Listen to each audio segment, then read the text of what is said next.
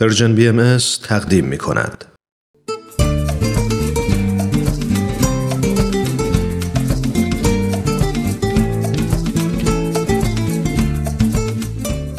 کاوشی در تعصب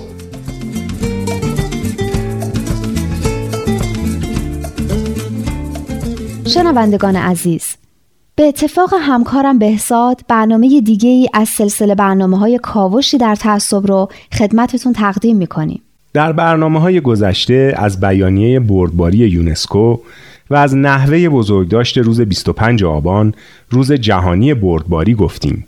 در این برنامه هم می‌خوایم به سند مهم دیگه ای که در جهت رفع تبعیض و تعصب در سازمان ملل به تصویب رسیده بپردازیم.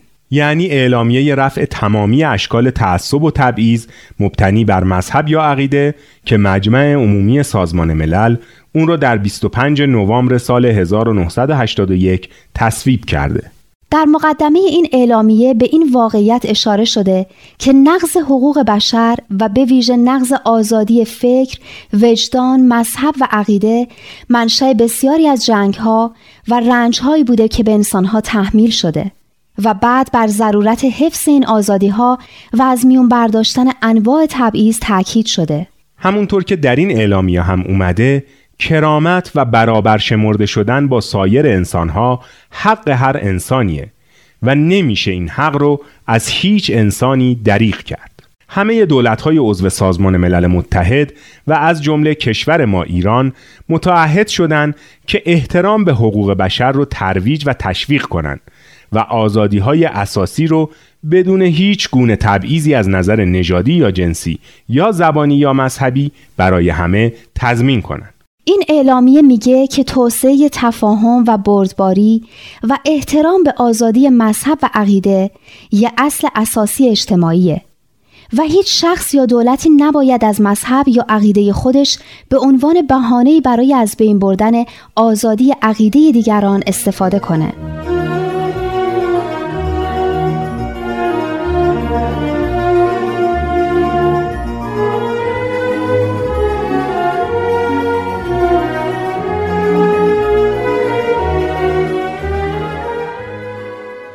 همونطور که در این اعلامیه اشاره شده در واقع آزادی مذهب و عقیده برای رسیدن به اهدافی مثل صلح جهانی، عدالت اجتماعی، دوستی میان ملتها و از بین بردن ایدولوژی ها و اقداماتی که مبنی بر افکار استعماری و تبعیض نژادی هستند ضروریه.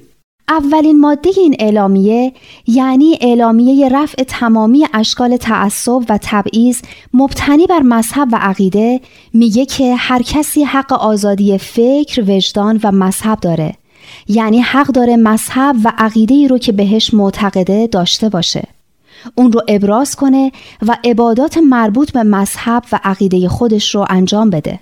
هیچ کس را نباید به خاطر مذهب و عقیده‌ای که انتخاب کرده تحت فشار قرار داد یا آزادی انتخاب مذهبش رو محدود کرد.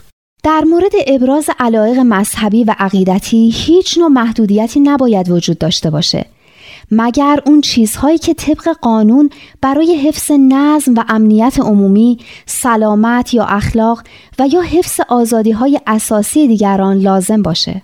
در ماده ششم این اعلامیه مفهوم آزادی اظهار مذهب و عقیده روشنتر شده و مصادیق اون اومده. بهزاد خان یکی از این مصادیق این اصل اینه که اهل هر دینی حق دارن فرائض و عبادات خودشون رو انجام بدن. جلسات مذهبی خودشون رو داشته باشن و معابد و مکانهای مخصوص عبادت خودشون رو داشته باشن. معتقدین هر عقیده و مذهبی حق دارن مؤسسات خیریه و بشردوستانه خودشون رو ایجاد کنن و به صرف اینکه از یه اعتقاد دیگه هستن نباید از این حق محروم بشن.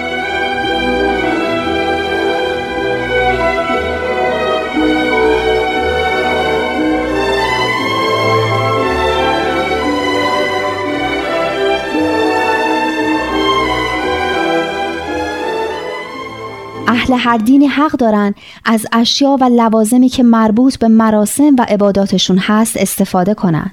باورمندان هر دینی حق دارن کتابهای مربوط به اعتقادات خودشون رو بنویسن و منتشر کنن. اهل هر دینی حق دارن مذهب و عقیده خودشون رو در محلهای مناسب تبلیغ کنن و آموزش بدن. این بیانیه اعلام می‌کنه که معتقدین هر دینی حق دارن از افراد و مؤسسات تقاضای کمک های داوطلبانه مالی و غیر مالی بکنن. درسته. اهل هر دینی حق دارن به طور متناوب و بر حسب نیاز رهبران خودشون رو بر اساس اصول و روش های خودشون انتخاب و یا انتصاب بکنن.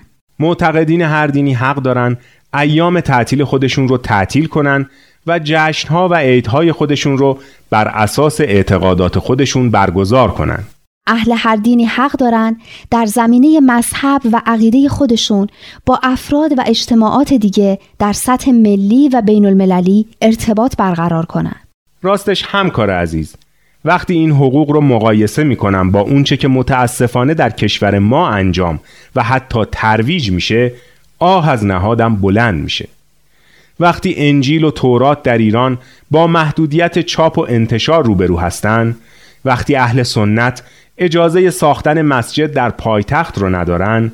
وقتی مغازه های باهایی به جرم اینکه در ایام محرمه بهایی تعطیل بودن پلم میشن یعنی می‌تونم بگم دقیقا هیچ کدوم از این مصادیق آزادی مذهبی در ایران رعایت نمیشه. درسته به خان. این برمیگرده به نابردباری مذهبی که در بخش بعدی این اعلامیه مورد توجه قرار گرفته.